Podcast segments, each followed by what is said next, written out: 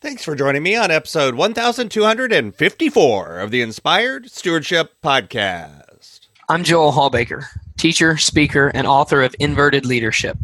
I challenge you to invest in yourself, invest in others, develop your influence, and impact the world by using your time, your talent, and your treasures to live out your calling.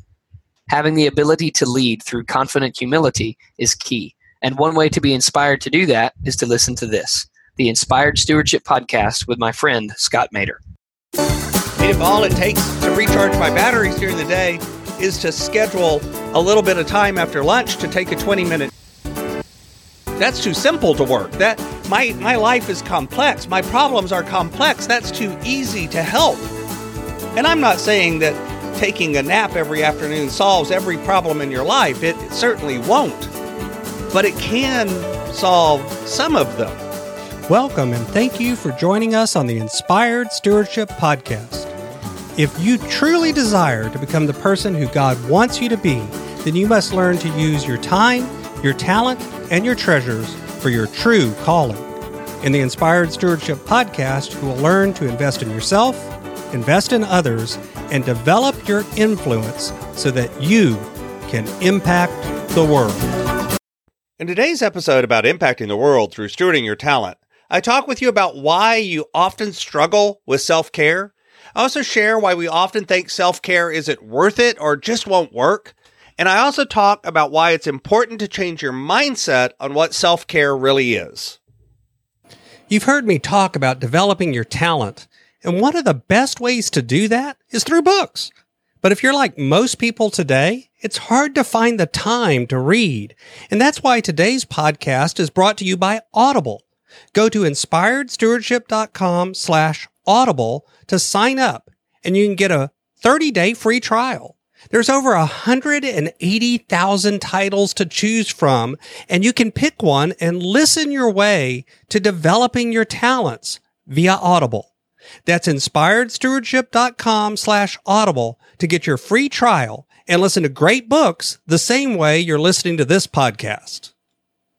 A lot of times we struggle with giving ourselves time to take care of ourselves. And there can be a lot of different reasons for that. I know there's times that I've been dealing with my own mindset, or maybe I'm tired or frustrated. And I think to myself, I really should just grab a snack or go take a short nap or do something like that to take care of myself, to recharge my batteries and be able to keep going. My wife has even suggested it to me. And back when I was in therapy, my therapist would suggest it to me. And I would fight against it because it just seemed too easy. It seemed too simple. And yet it would work. When I would do it, when I would take that time, even 10 or 15 minutes sometimes, it would help get me going again. Often I'd feel guilty for doing it. I'd feel shame or self blame, but I would still be able to do it.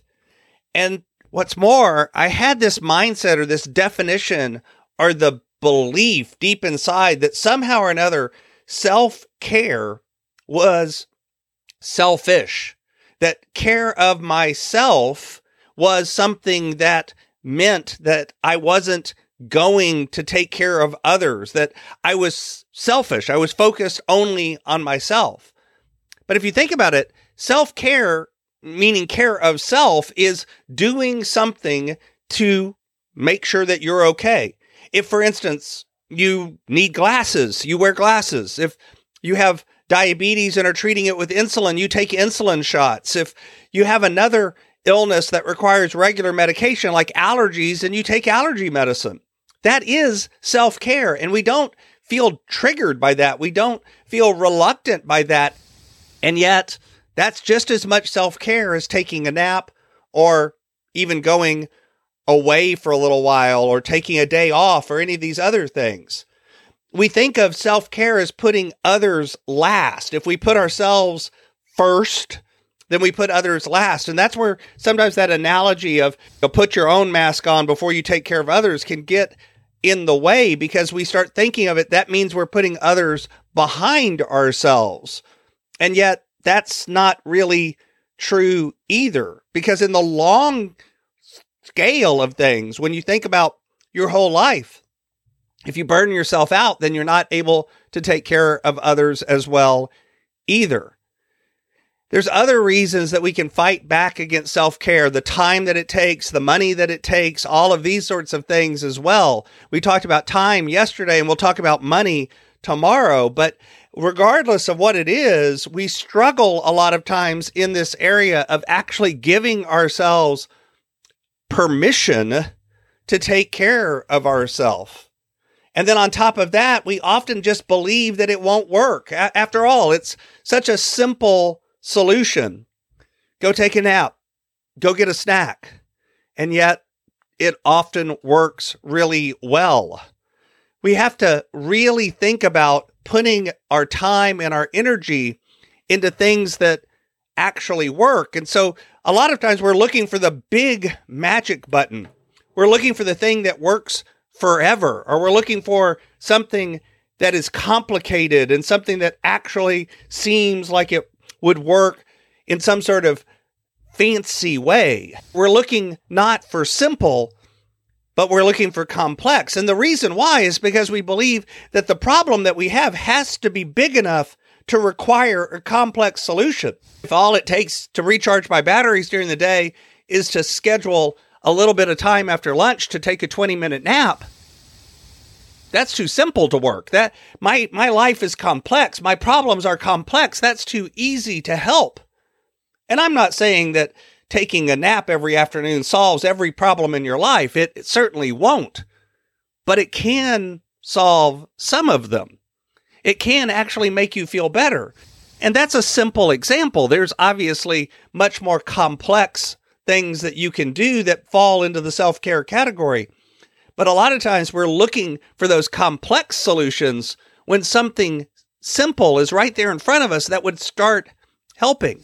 And this is often about having the mindset of momentum. You're having the mindset of slowly improving a little bit over time, making those 1% changes that end up making big changes in your life. You're not always looking for just the quick fix that fixes everything. You're looking sometimes for the simple thing that fixes the problem that's right in front of you. You know, when you're suffering from low blood sugar, are you able to go grab a snack? Whenever you're tired, are you able to go grab a nap? And don't get me wrong, I understand we don't always have full control over our schedule. We don't always have full control over every area of our life 24 7. But you do have more control, I think, than a lot of times we believe we do. And because of that, you can actually take control and communicate about what your needs are and actually work in that direction. And because of that, you can begin to take care of yourself first, which will give you more energy to then take care of your others' needs, take care of the work that you need to do, take care of your family, and actually live your life in a more healthy way. Thanks for listening. Thanks so much for listening to the Inspired Stewardship Podcast.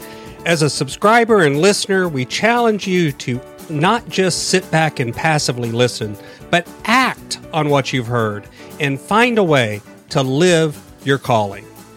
If you like this episode on the stewardship of talent, you can go over to inspiredstewardship.com slash talent and sign up for our five week series on the stewardship of talent.